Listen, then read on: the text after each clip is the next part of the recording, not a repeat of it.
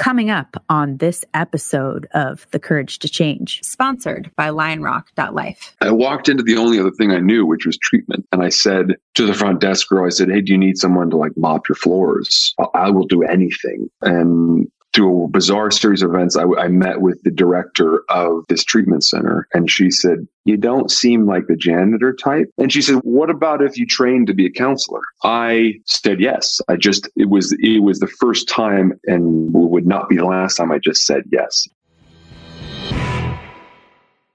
Hello, beautiful people. Welcome to the Courage to Change Recovery podcast. My name is Ashley Loeb Blassingame, and I am your host. Today, we have Dane Ensley. Dane grew up in an AA home. His mother and grandmother were sober and among a long line of family members who struggled with alcoholism and addiction. Dane grew up feeling destined to be an addict and also in recovery. After his parents split up when he was seven, he found himself looking for male role models who had the strength, bravado, and macho energy that he felt drawn to. He found them, but they also brought drugs and crime into his life. So at 18, he was hanging out with this group of men when things turned violent, leading to a stabbing and Dane going to jail. He was eventually set free and had the opportunity to run from that lifestyle, but instead doubled down on his drinking and using. By 22, he was nearly dead. He eventually found sobriety after going to a detox center, but immediately found himself unemployable. It was after he'd exhausted every idea that he walked into a treatment center and asked if they needed anyone to clean the floors. They offered him something much more than that. They paid for him to become a counselor instead.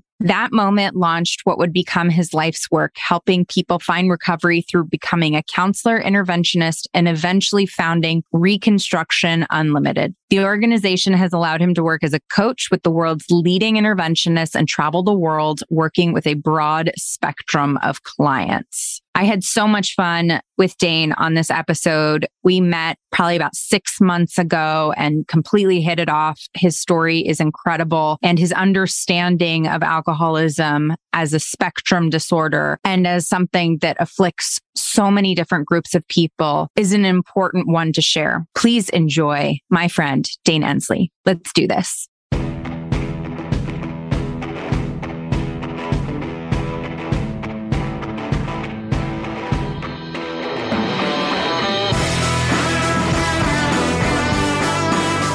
You're listening to The Courage to Change, a recovery podcast.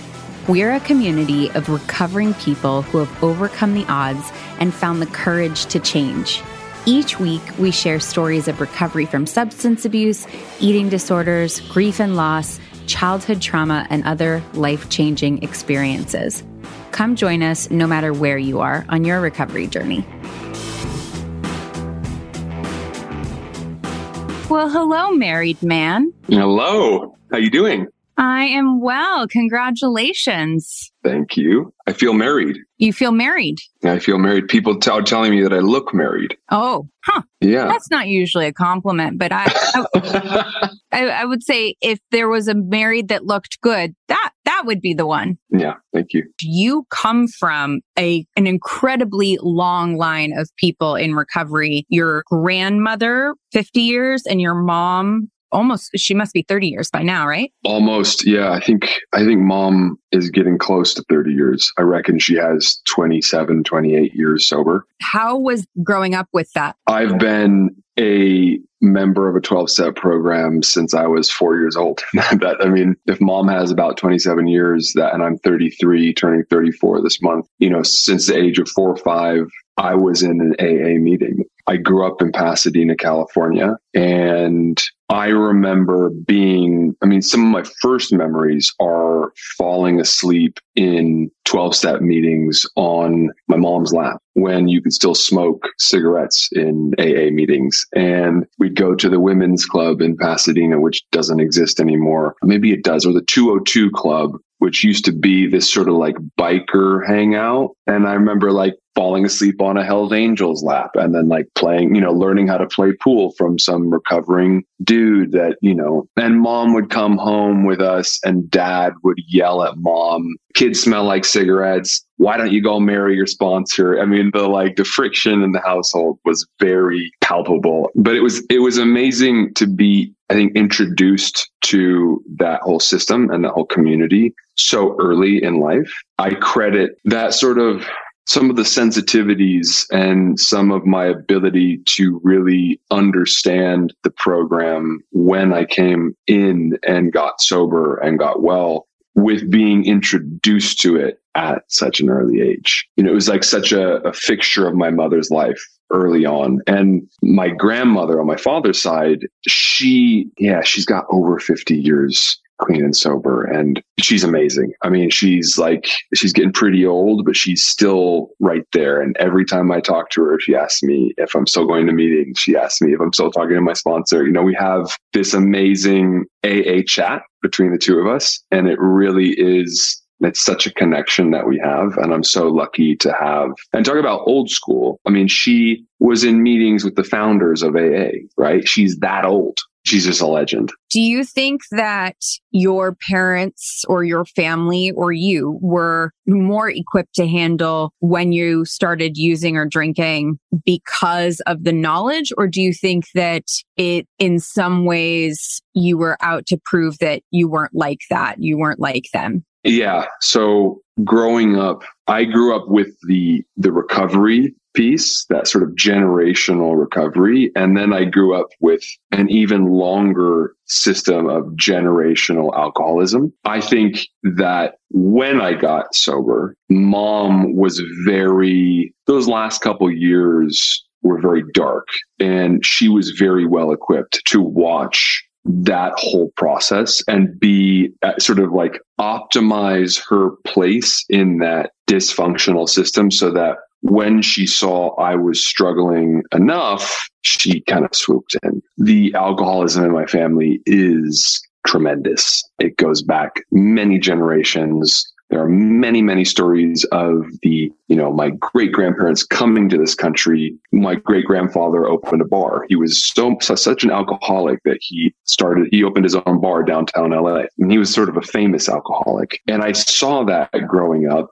and I you know, definitely related to it, or I sort of saw it as the norm, right? I saw this recovery piece, and then I saw this alcoholic piece, and I think it, it was sort of a defining piece of my upbringing, which was the dichotomy right and the the difficulty choosing where i wanted to be how i fit in i felt you know met like many alcoholics i felt like i never fit in i didn't have a place or a position i didn't have a group i didn't have a community i had my family and my family is so big. You know, I have so many first cousins and aunts and uncles and second cousins and third cousins. And I didn't really have to have friends. We grew up in this sort of this sort of centralized place and we all congregated around my grandparents house and that was an amazing thing. But it growing up in that that community of family with the alcoholism is it's very influential. I mean you I had my first drink when I was 11. And I remember taking that drink,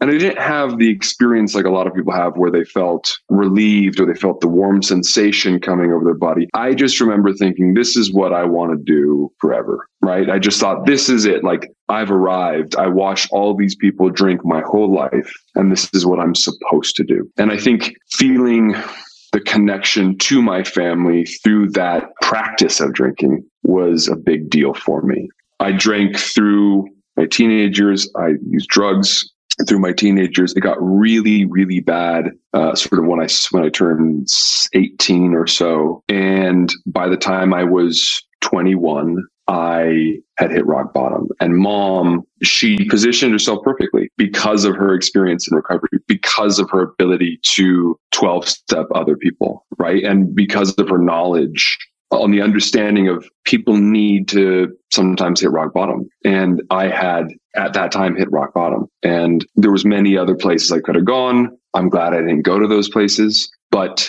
it was perfect. It was like, it was almost flawless the way she did it. And, and I'll never forget the moment I got sober. I was, I woke up and it was, you know, my, my pattern was sort of be up for five days straight drugs, drinking. My mother, I I would say connected to my mother because my mother had the experience drinking and drugging, and there's the, the legend of her is so such a big deal in our family. And she walked into my apartment. She was the only person that had a key to my apartment downtown Los Angeles. And she walked in and I was in bed, probably dope sick. And I was at the time I was dealing drugs. I was running around the whole, you know, I mean, sex, drugs, and rock and roll I carried a gun. And I'm really glad I was as sick as I was because I might have shot my mom walking through the door. You know, it was like she just she just came in. She said something to me that I'll never forget, which was and she said this, she said, I know that you know there's a better way to live.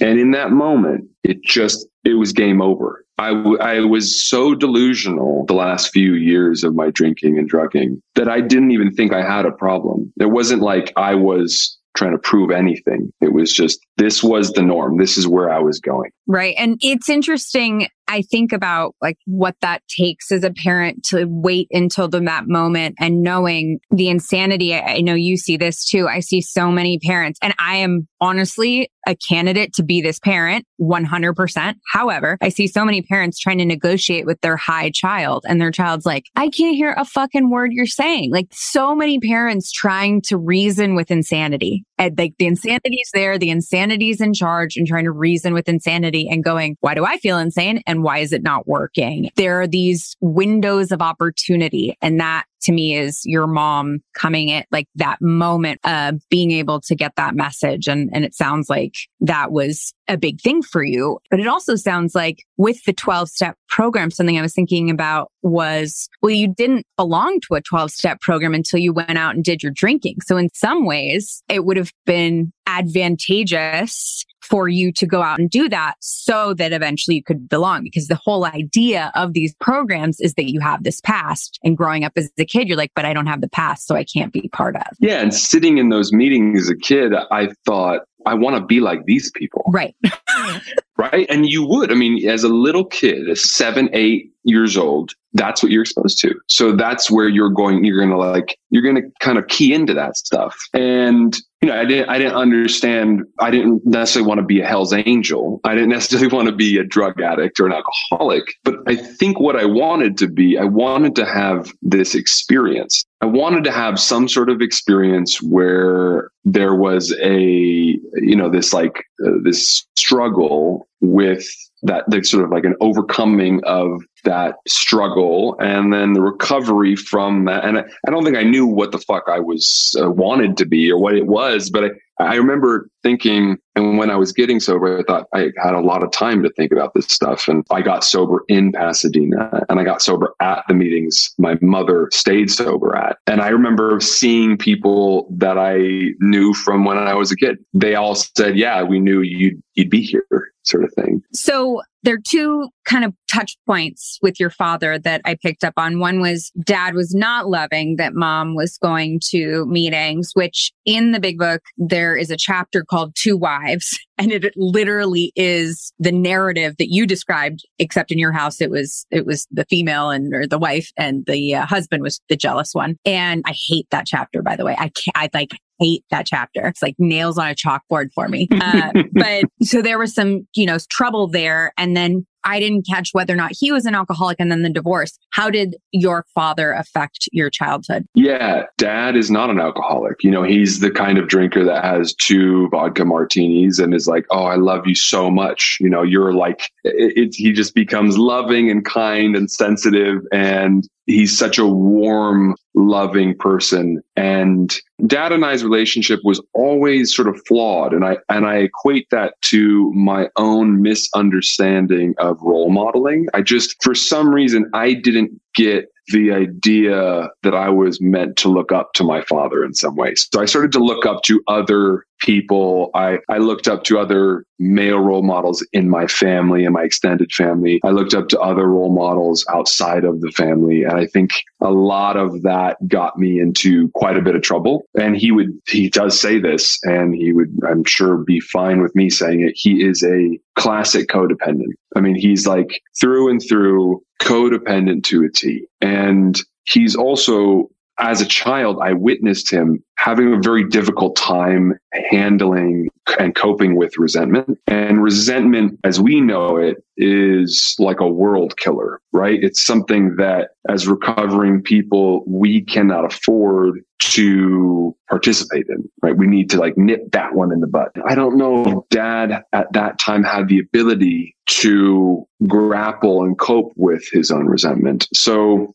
there was some version of my childhood where I felt uncomfortable being honest with my dad. And I was very honest with my mom. And this is, you know, again, this is such a huge yeah, rigorously honest with my mom. I remember when I first tried cocaine, I was like 17 years old or something. And, and I said, mom, how much cocaine is too much cocaine? And she, and I think she just laughed. Question. What did she say? I, I think she just laughed and I don't remember what she said, but it was, it's just such like a classic thing of me being so open with her about my experience, about me trying to manage and manipulate my own alcoholism and also my amazing ability to be incredibly dishonest while still appearing to be open. It's like a weird oh, manipulation, oh, right? Is, it is the it is the manipulation. It is the most powerful one and I suspect I would fall for it still because it's so it's it's so confusing. So dad, I think dad knew there was something going on for a long time. I just he I just don't think he knew enough. And I, I was I lied to him for years and years and years. And part of my early recovery was being, you know, rigorously honest as I was told to do. And that was very difficult to do with my father because it was years of lies and years of manipulations. And it's just the overwhelming sense of guilt and shame that you get from that is, it's terrifying. But you know, back to your conundrum of like, of working with the parent and the parent always trying to reason with the child alcoholic. It's, it's so interesting that it's so it's as if our parents are afraid to let go. Uh, they're afraid to sort of allow us to have the experience we're meant to have. And I always say, you know, whether it's in my own personal recovery or it's in the work that I do, I would say, who am I to take away a spiritual experience from someone that they need to have, right? You might need to have that experience. You might need to be able to hit some sort of bottom so that you can understand it. I mean, I don't think if I wasn't allowed to touch the bottom, I don't think I would have been successful in recovery. There's a lot of other things I think that that also amounted to me being successful in recovery, but that's definitely one of them.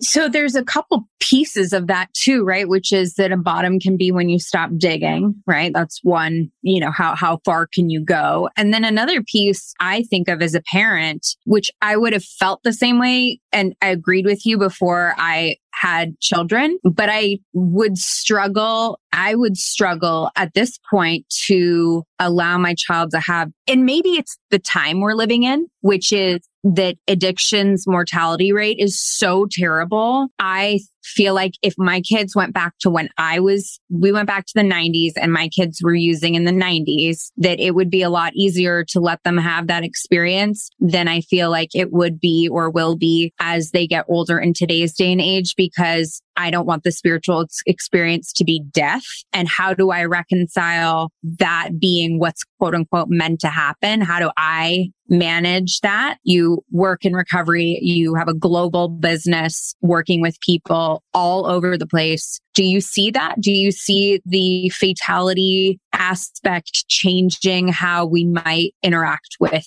the disease? That's a good question. And it's a big question. And I think in the work that I do, we are always looking for ways to preserve life, right? I mean, that is especially when it comes to crisis that deals with drug and alcohol addiction. We also work with some people who don't experience those things, and that's lovely work to do. But the crisis work we do as coaches and interventionists our sole purpose is to preserve life in those crisis moments. So I've had a couple experiences with death this year. We had a former client die at the beginning of the year. He killed himself. And we were in the process of working out a way to intervene a second time. It was very difficult. It was difficult for our team. It was obviously unbearably difficult for the family. Sitting with the family was one of the most difficult things I've ever had to do. And then there was essentially the same thing happened a few months later although we were no longer connected to that person. And we just we found out through multiple channels that that person had died. And then the result was probably due to long-term alcoholism and substance abuse. So i think every consideration should be made and every intervention should be utilized for getting someone better. And there's no reason to not do any of it. I think that there is a way to educate parents and families on what that all looks like. I think that's the key factor in allowing people to have some form of experience in which then they can get better, right? And the parents and say, right, we're getting this education. We're being supplied with this information of how to do that. And I, I don't also, I don't have children. So it's, it's easy for me to sit around and say, here are my thoughts and ideas of how you should parent your children because I've read a million fucking books on parenting and I work with parents and I work with family systems and I think I know all this stuff. I don't have children. So my whole paradigm might shift when I have children. And then we'll do another podcast and we'll talk about how terrifying it is to have children. I think a couple things. Number one, the information that we have, that we read, that we talk to, it doesn't change when you have kids. It's your understanding of what it would feel like to implement it. That's what changes. Like the like insanity of like, why don't you see this? And where you can suddenly go, oh, I see why you see it. And I see why, you know, like you make that connection differently. But the information, like the information I give before I had kids and now is the same to parents. I always say, I don't know if I can do it, but this is what will save your kid's life. I'm just going to tell you the truth. And that's the best I can do. You mentioned marrying someone who's not in recovery. Were you ever concerned about being in a relationship with someone who wasn't on the same program, so to speak, that you were? I'm sure I was, Ashley. I'm sure there was the fear of being with a partner in early recovery that was drinking and drugging. And I was with in early recovery, I would have done anything anyone would have told me, except for the whole don't make a big decision in your first year of sobriety. I chased a girl to New York City. It became the best thing I could have done. I don't know that I would have stayed sober in LA.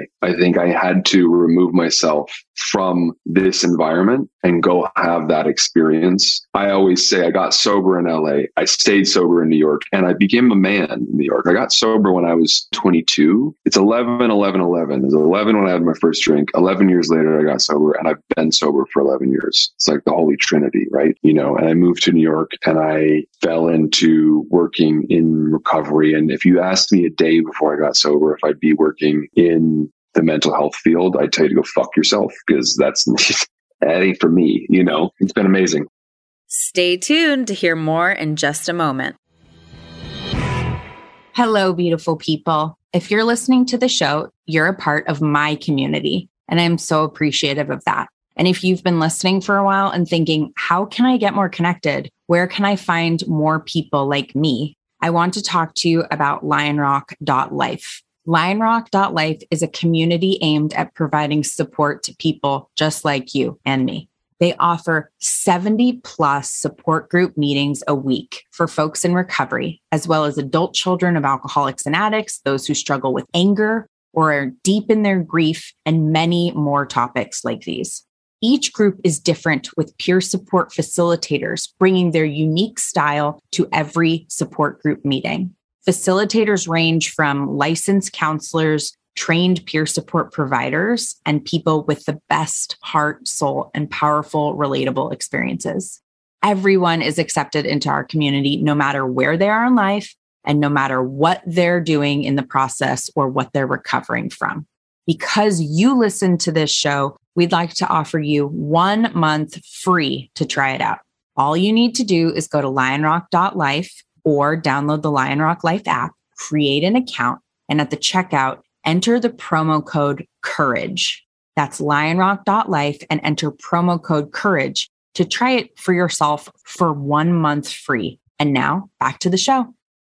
I've, in the last six months, I've become a massive fan of this podcast. I mean, like a huge, I listen to every oh episode. Oh I like hang on your every word. And when you said a few weeks ago on an episode you were doing, I don't know if it was with a guest or a Q&A, you said, I have a very difficult time going to a winery, a vineyard, like that atmosphere, that apparatus is something I don't do. I thought, oh, right, at the end of the month, I'm going to a very good friend's birthday party in Napa. And every single party, the entire weekend is at a vineyard. And I thought, I think I'm the same. I think I don't like that either, right? Bars are fine, concerts are great, weddings, no problem. The only thing that happens at a vineyard, a winery, a wine tasting is people are drinking wine. And it's funny in those situations, I often think as a recovering person that has many other interests and passions and obsessions now that I find to be acceptable or, have, or, or productive or healthy, the idea of sitting around with friends and family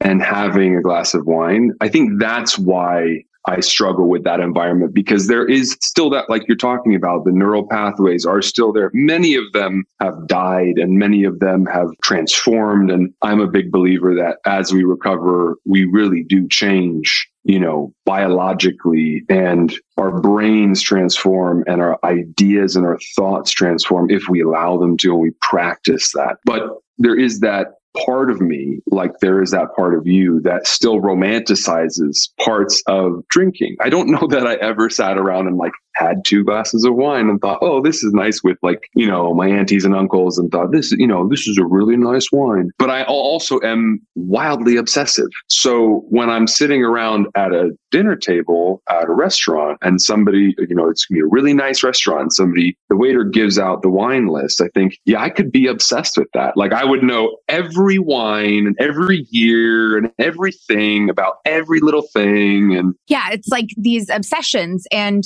it's great great, right? If we took all the things about us and we put them towards good, we can have these great obsessions. We can have these great hobbies and whatever. But I have to think very carefully about you know, getting into things. I had a girlfriend who got into BDSM, but like just a little bit, right? Just like just a tip. But she um mm-hmm. she gets so she starts she starts going to these clubs whatever and i i'm if you hit me i'm going to hit you back like that's it that's all there is to it right like I don't know. That's that's just there's nothing like sexy exchange there. Like let's go. I go with her, whatever. Two months later, I come over. She is making leather whips, like her own. She's got a book. She doesn't read. She's got a book. She's got a class. She's going to classes where they're making they're making genuine leather floggers. I'm like, well, it's like like sewing for BDSM. What's happening here? Legend. She, Six months after that, she's a professional dominatrix in uh, downtown LA. If you met her now, she's married to a DA. She literally is suburban housewife. Like you'd never know. She once got so addicted to Nicorette gum that she was going to doctors and like making herself sick and she could only order them on eBay. Like that's how large. And I'm like, this is who we are. We are. So if we go, you know, if we're great in business, we're great in all these different things because we can hyper focus, but you got to be careful where that focus goes that to me is one of the great pleasures of being in recovery is if I choose to, I can be ultra disciplined about almost anything in my life. If I allow myself to be disciplined about my hunting practice, about my exercise regimen, about my nutrition, about my work, about my relationships. I do it to a degree in which I'm I have that pride that comes with discipline. And a lot of the young men that I work with, I think struggle without sort of the that strong discipline role modeling. And I've just I've become obsessed with the idea of discipline it's so helpful to me as I stay clean and sober to be disciplined about just the little things. And then they add up. And then it's these things. And then they add up. And then it's bigger things. And when you're rigorous about some of those things, it frees you up to do great things. So I I was diagnosed early on as ODD. You, know, you must be familiar, yes? Yes, For ma'am. people who don't know, oppositional defiance disorder, right? I'd cut off my to nose, spite my face. Really would. I don't know how that, was a teenager, right? I don't know if that's the case anymore. But what's interesting for me about discipline and about that practice is number one, I do so much better when I'm re- regimented discipline. I mean, I went to treatment places, I went to a lot of treatment places, but I went to treatment places where it was military esque. It was, you know, you were locked down. What's funny is that I've developed my life in a way that an ODD person would, which is I don't answer to that many people.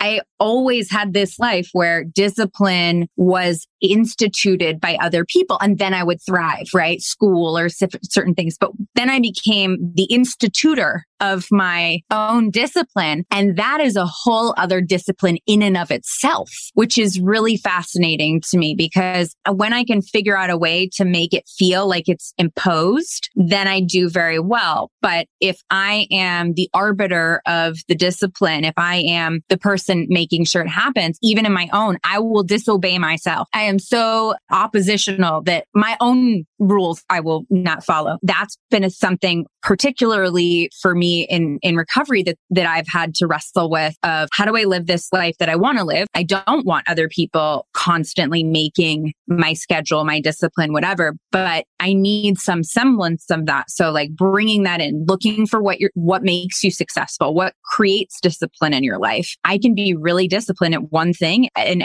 10 other things are hot mess. I will get that Christmas card photo shoot and photos out every year. My taxes, let's just say I a lot of extensions. Okay. I find, you know, it's part mental illness, right? Mental illness is this practice of like, okay, so that's who I am. Like, like it or, or not, that's who I am. How do I optimize for who I am? And that piece is what recovery is really about. Like, you're not going to not have depression or you're not going to not have anxiety. Maybe it'll get better. Maybe it'll get really, really good, but you still are who you are. And I think people spend a lot of time, and I, I want to segue into the industry because I think people spend a lot of time fighting who they are instead of optimizing for who they are. You have a lot of experience with this growing up in, you know, in Los Angeles and then also having family members and now marrying into an entertainment family. Have you seen the desire to be someone else instead of optimize for who you are? All the time. Yeah. And it's funny because we sat down in person for the first time sort of six months ago. And I remember vividly you saying, double down on what you're good at. Be, and, and the way I took that was be who you are and don't be afraid to be who you are. And as I go through the process of continuously building my business and assembling this global brand of coaches, it's very easy to get stuck or to get trapped into what other people want you to be or who you think you should be based on someone else's opinion of who you should be. And that's like a death trap. You have an incredible job, very interesting that come to find out a lot of people don't know about where you have these coaches formerly known as sober companions. And I know this because I'll be talking to someone else, throw the word in sober companion. They don't know what I'm talking about. I think everybody knows what sober companion is. You, your business, you integrate into people's lives, your coaches, and you've done this. You, you move, you know, your profession, you'll move in with people, people who pay to have someone move in with you and live a sober life with you. And I've heard some of the craziest stories I have ever heard from sober companions being in the craziest situations. Can you tell us a little bit about what it's like to be a sober companion and some of that crazy stuff? Definitely. So I moved to New York early in recovery and I didn't know how to do anything, right? I was like really literally unemployable. And I knew some people in the fashion industry and the entertainment industry and clothing, and, you know, an odd friend here or there, but they kind of just knew me as like Dane the drug addict and drug dealer. So we're not going to hire you to do anything because you're a fuck up. Like, why would we do that? Right. And so I'm like, I'm in New York for six months. What am I going to do? Where am I going to go? And I had that like overwhelming sense of I can't go back home with my tail between my legs. Right. I have to figure this out. So I walked into the only other thing I knew, which was treatment. And I said to the front desk girl, I said, Hey, do you need someone to like mop your floors? I will do anything. And through a bizarre series of events, I, I, met with the director of this treatment center, and she said, You don't seem like the janitor type. And she said, What about if you trained to be a counselor? I said yes. I just it was it was the first time and would not be the last time I just said yes. And I did it. And they were an amazing group of people that sent me to school to be a, a, drug and alcohol counselor in the state of New York. And I worked there for a handful of years and I got burnt out, you know, like you do on anything, especially working in this field. If you don't have the adequate support, you get burnt out. And I also was very young and I was very new in recovery. And it just, it was a little too much all at the same time. Back in Los Angeles, met up with some friends. They told me about this thing called sober companionship. I looked at them like they were crazy, like somebody's going to pay you all that money to go hang out with somebody. And they said, no, they'll fucking do it. And I thought, yes, okay, I'll try it. Yeah. I interviewed with some people and I was given my first job in New York City. I did not leave that job, that client for 18 months. I was there with that client in that client's home for 18 months. Day every day, every night. I knew the way, I knew how many brush strokes he took to brush his teeth. Like I could lay in bed and know exactly where he was walking and why he was walking there at 3:30 in the morning. It's an amazing job to have because you really do if you're allowed to, you are very baked into that person's life and you really get to create some significant changes. I did that for a handful of years for other people. I was sort of did it at a very high level, got to do it all over the world. And I realized after a handful of years doing it that the companionship protocol and apparatus in some ways had become more akin to adult babysitting than it was actually inspiring or motivating change. And I had some amazing mentors at the time, a couple interventionists that I was working with that said, Dane, the way that you do this and the way you want to do this is an amazing way. And you should try that and you should just do your own thing. So I started to do that and I was, I was the coach, right? And I, I sort of rebranded myself as what I call a mental health coach because with my clinical experience, I can help more than just the addict and alcoholic. I can work with people with persistent mental illness. I can work with people with behavioral disorders and, you know, and then just like the normal human being with some things they want to tweak. I did that and that really took off. And I, it was too much for me to handle on my own. I started to bring in the coaches that I had worked with in the past onto sort of my little practice that I had developed. And we were just like this sort of this team of people, men and women who wanted to figure out a way to do this work better, to do it more optimized to do it in a way where we were really challenging the client and we were really driving that change process. It became even too big to sort of do with just the few people I brought on. And I, a few years ago, I created what I call an agency. We design therapeutic ecosystems for our clients. So a client will come to us with a set of problems and we will assess that client and the client's family system, their professional system, sort of any system that we're allowed access into. And we will then bring it to our team and we'll design a custom set of solutions for that person. We work with many, many, many drug addicts and alcoholics. We work with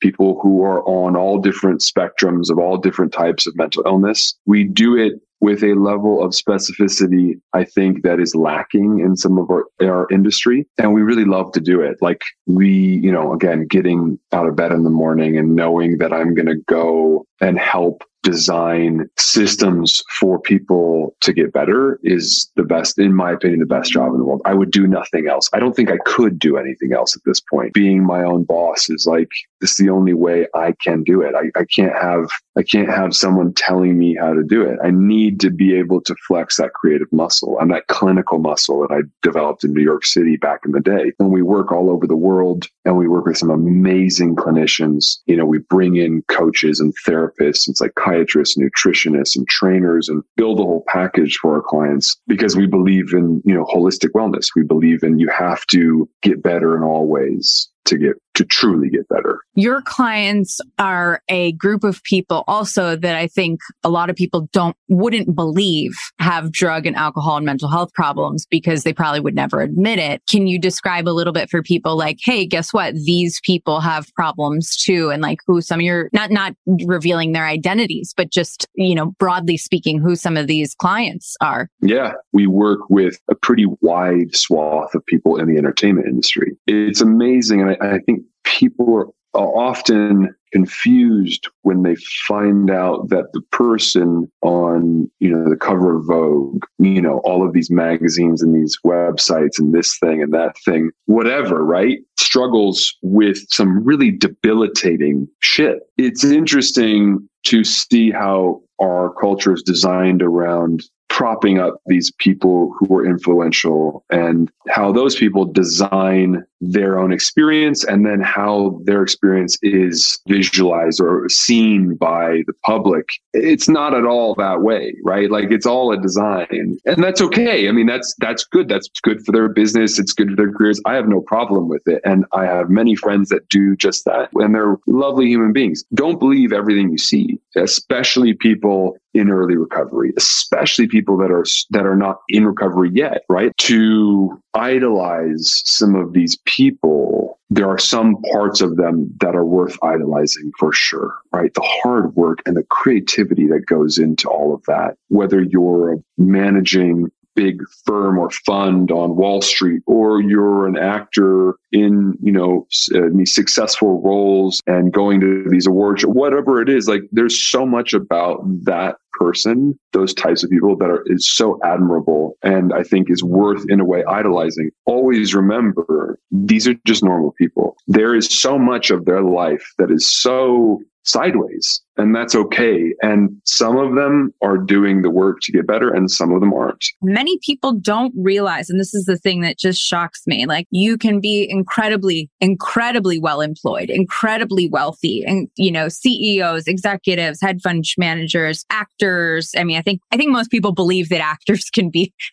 drug addicts and alcoholics, but I, there's so many other positions that people are like, no, they have a look at, look at, look at their life. And what I think is interesting having having seen a lot of it up close is we all know what drug addiction looks like on Skid Row. We all know what it looks like. We all know what it looks like in the tents. We have the pictures, right? We know what that looks like. A lot of people don't know what it looks like when you have a lot of money. It looks very similar, but the surroundings are different. And people, I don't know if they don't want to believe it or they don't believe it or they can't believe it. But when you have a lot of money, you can mask your using your addiction for much longer. I mean, mean, it's in some ways can be more deadly. In some ways can save you a lot of consequences. It kind of depends on the person. Having had so many friends who were coaches and sober companions and clinicians, what I have seen over the years is that money is often a complication except for the ability to afford the resources to get better. In that case, it makes a big fucking difference. But in the using part,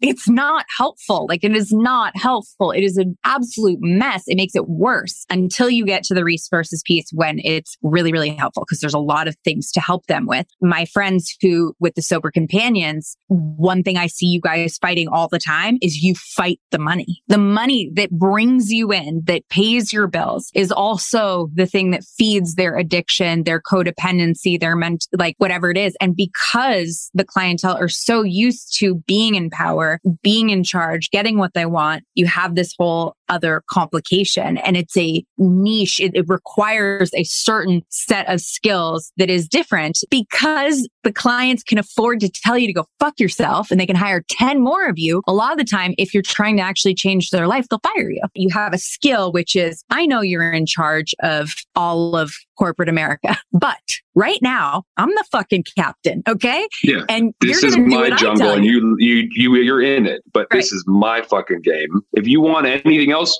fuck off and go do it. And that's okay. I mean, we're not for everyone, but I'm not interested in sitting around and keeping status quo. I'm not interested in being an enabler of bad behavior, especially when it comes to people's lives. To really intervene in someone's life is to cause friction. It is to cause, like, to disrupt. So if we're not in the business of disruption and we're not in the business of figuring out alternate ways of doing things, I don't know that we have a place in this industry. We got a part of why we've designed our brand the way we've designed it is so that we can confront all that and really try through the work that we do to prove that we are in the business of radical transformative change. In my experience, putting one person with another person and having that person be able to relate to that other person, their experience, strength, and hope, right? And we learn this stuff in the program. It's life changing. It can be life changing, right? I have a couple coaches that if you put them in a room with someone, you could leave them there for two days. Two days later, that person will be a radically different person. Like that's how good these people are. You don't need to be able to afford my agency. There are so many things available to everyone that are free. You know, I didn't get better through my agency, right? I got better through treatment that was very like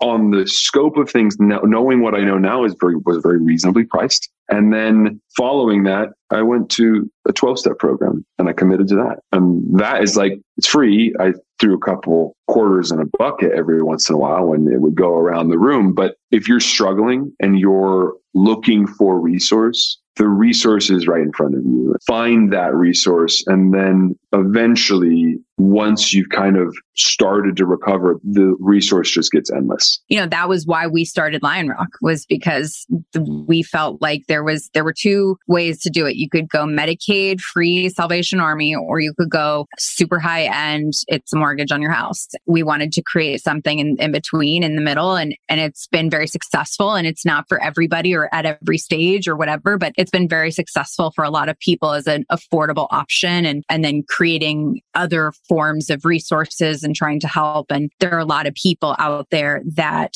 need what all of us, all the different things that we have to offer and so many different resources. And now there's an acceptance of so many different ways to get help and to get sober, to get whatever you need to recover. And I think that's really cool too, because it's not just AA 12 step. There are other ways to do it. And, you know, there weren't other ways to do it when I got sober. And so I was like, well, I'm going to die. So better do this. And so I did. And so that's what works for me and great. But it isn't the only way. The the biggest thing is to keep an open mind and and to stay hopeful because if you see what we've seen, miracles absolutely happen. Oh yeah, you're absolutely right.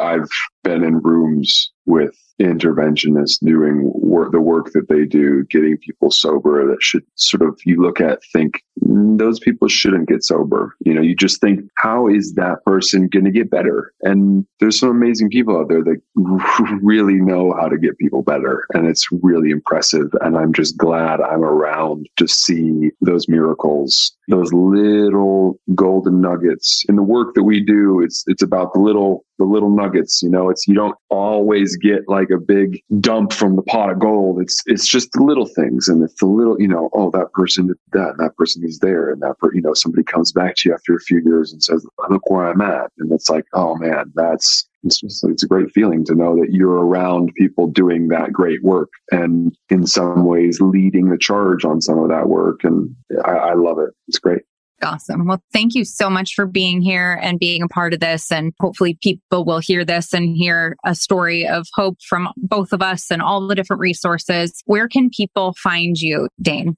People can find me on Instagram at Dane Ensley, D A N E E N S L E Y, and they can find our company at Reconstruction Unlimited. We have a website called reconstructionunlimited.com. Uh, if you want more information on and, us, and Vogue, go, go right? They can find you on.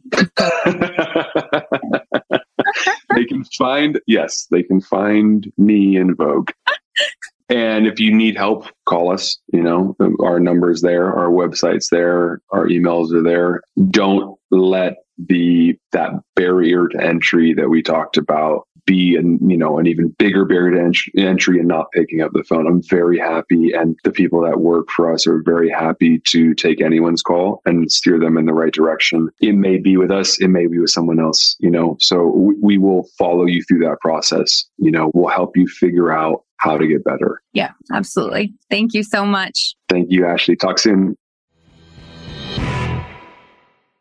Today, my friends, I am here with producer extraordinaire. Ooh Ooh. Scott Jochelman, as Siri would say. Wow, that's such a nice honorific, you know? I think maybe I could just like, should I get business cards printed up like that or something? Just so they can. Absolutely.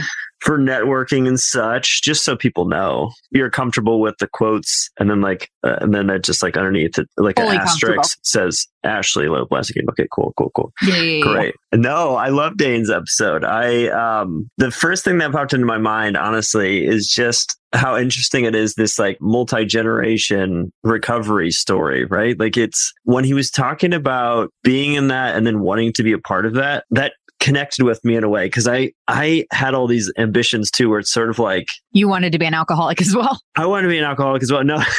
no you know, they it- always say, no one ever wakes I up and wanted thinks, I to. want to be an alcoholic when they grow up. Like, but maybe he did. for me it was like more like i grew up in such a like suburban kind of environment and stuff like that so when he was talking about he's like yeah you know i i didn't have aspirations of like falling into addiction but i wanted to be a part of this community it's sort of like i understand that i understand. I want to be in that a biker gang, but I don't want to be a heroin addict. Can you help? right ask it for a friend Yeah, yeah, exactly. Dear college career coach, I just like the leather, you know, and the, yeah. the patch, the Yeah. patchwork. I've always been Yeah. a fan of patchwork. You want to be a biker too? I get it. I've wanted to be everything. I still want to be a biker. Okay, let me just tell you. late. It's not too late. Well, a couple things. Number one, when Dak, my husband, and I broke up, which I broke up, long story, he's going to kill me. Uh, but we broke up. I left. Okay, good.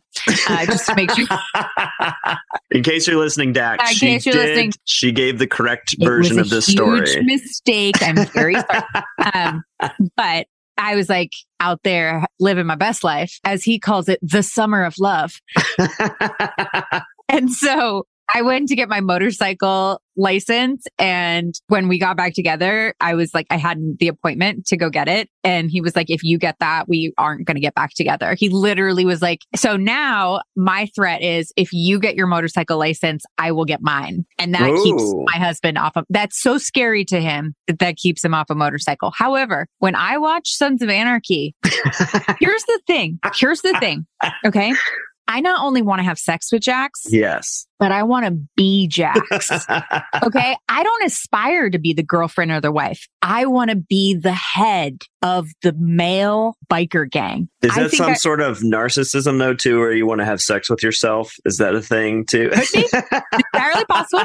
Not gonna not gonna rule it out. Not gonna rule it out. I'm happy being female, but I gotta tell you, like I regularly want to be the male character in the movie. I'll be the head of a male biker gang. You know, that's my aspiration. Of course, I ended up like a suburban mom, but you know, a girl can dream. I think that's just that's probably just an aspiration because there's just there are the world's set up in such a way where it is uh it it's is, always uh, the male yeah being cool. Yeah, yeah, yeah, yeah, Yeah. Like I watch Vikings and I'm like, I want to be a Viking. Yes. Is there something wrong with me? I understand that. Okay. I think we've established that on the four seasons of this podcast. you just you like the boats part that's all it's not the pillaging as much as the boat it's the it's the pillaging i know it's the pillaging it's mostly the pillaging yeah It's yeah the grand entrance. you know i've just always had this thing where i want to light buildings on fire and I'm just I wanted mean, that since i was a kid and you say know I whatever haven't wanted to light a building or two on fire, right? Not gonna lie. Were there people in it in that imagination? We I can't can't tell you. we can't That's say not for me to say. Mm-mm. Yeah, we don't know exactly. Listen, I was told it doesn't matter what you think, it matters what you do. And I take that very seriously because if it mattered what I thought, I'd be in deep fucking trouble. it's best not to dig around in there it's best not it's just leave it leave it alone You know, like what I said to Dane, sometimes you just gotta accept who the fuck you are and absolutely be like, yeah, that is me. And do I wish I could change it sometimes? you bet. Have I changed a lot? Yes. Some of those things, they're immovable, friends. I'm in full optimization mode because I'm like, well, looks like these things are permanent. Uh, You take just- enough showers, friends, you figure out what's a mole.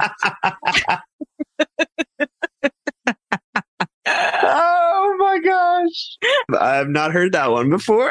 Made that one up. Made it up.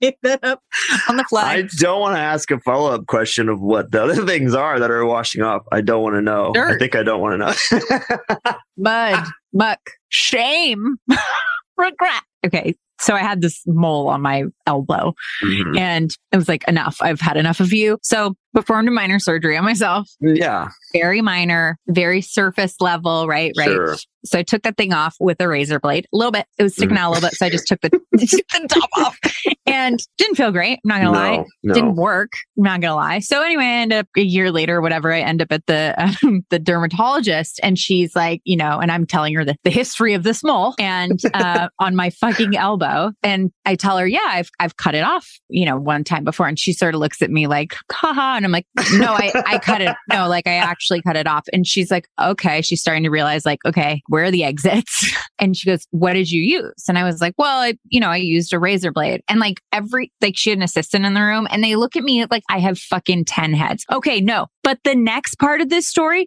is very important. So they look at me like I have 10 heads. Then they bring in the tray to remove the stupid fucking mole on my elbow. And guess what they use? Box A cutter. fucking razor blade. Yeah, they use the exact same razor blade and do the exact same thing, except this time they have Novocaine so they can go deeper. I'm like, you fucking people trying to make me feel bad, look stupid because I did this. But really, in reality, I had all the right tools, just not a lot of schooling. and I had, no, I had no, I didn't have the lab coat and I didn't have the Novocaine. you know, I don't think it's like for like. I think it is.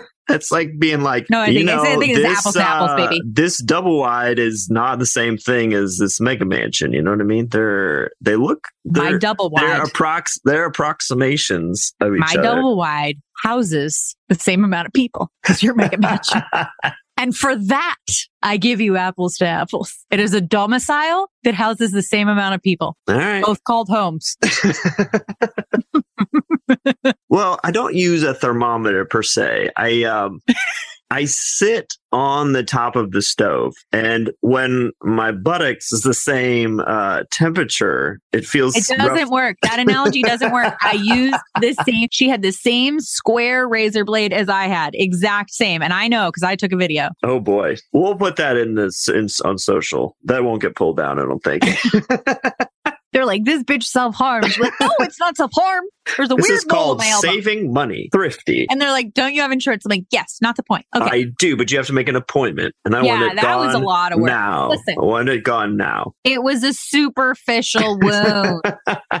Calm down. It's been a very, uh, you know, kind of uh, uh, uh, confessional type vibe. yeah, yeah. sure. Listen, if I ever get divorced, I am, you know, I'll be employable, but I won't be dateable. So there's that. Well, you know, I just much Keeping in the s- myself off the market here.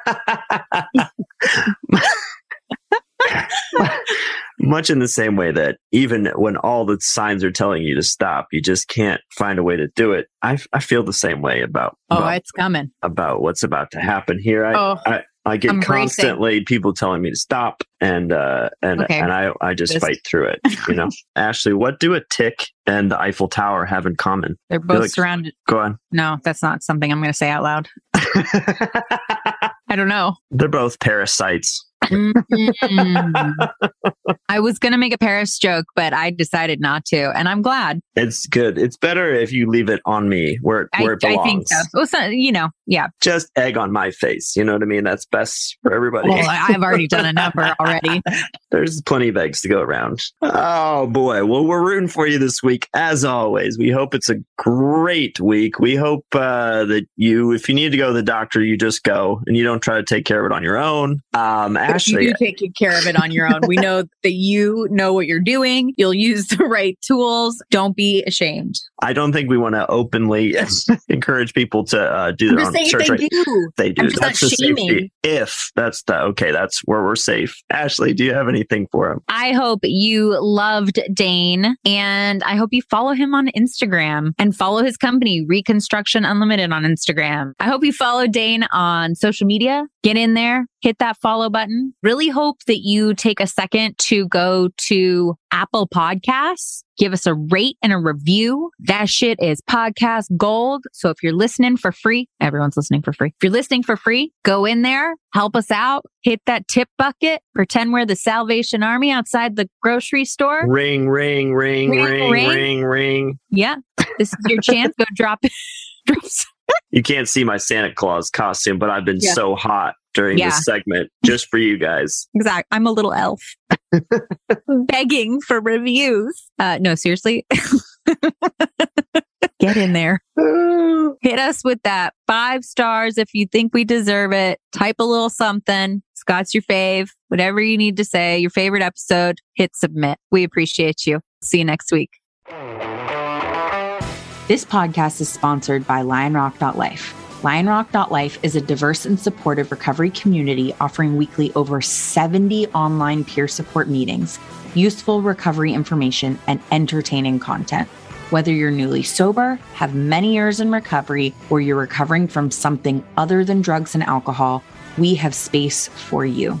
Visit www.lionrock.life today and enter promo code COURAGE for one month of unlimited peer support meetings free. Find the joy in recovery at lionrock.life.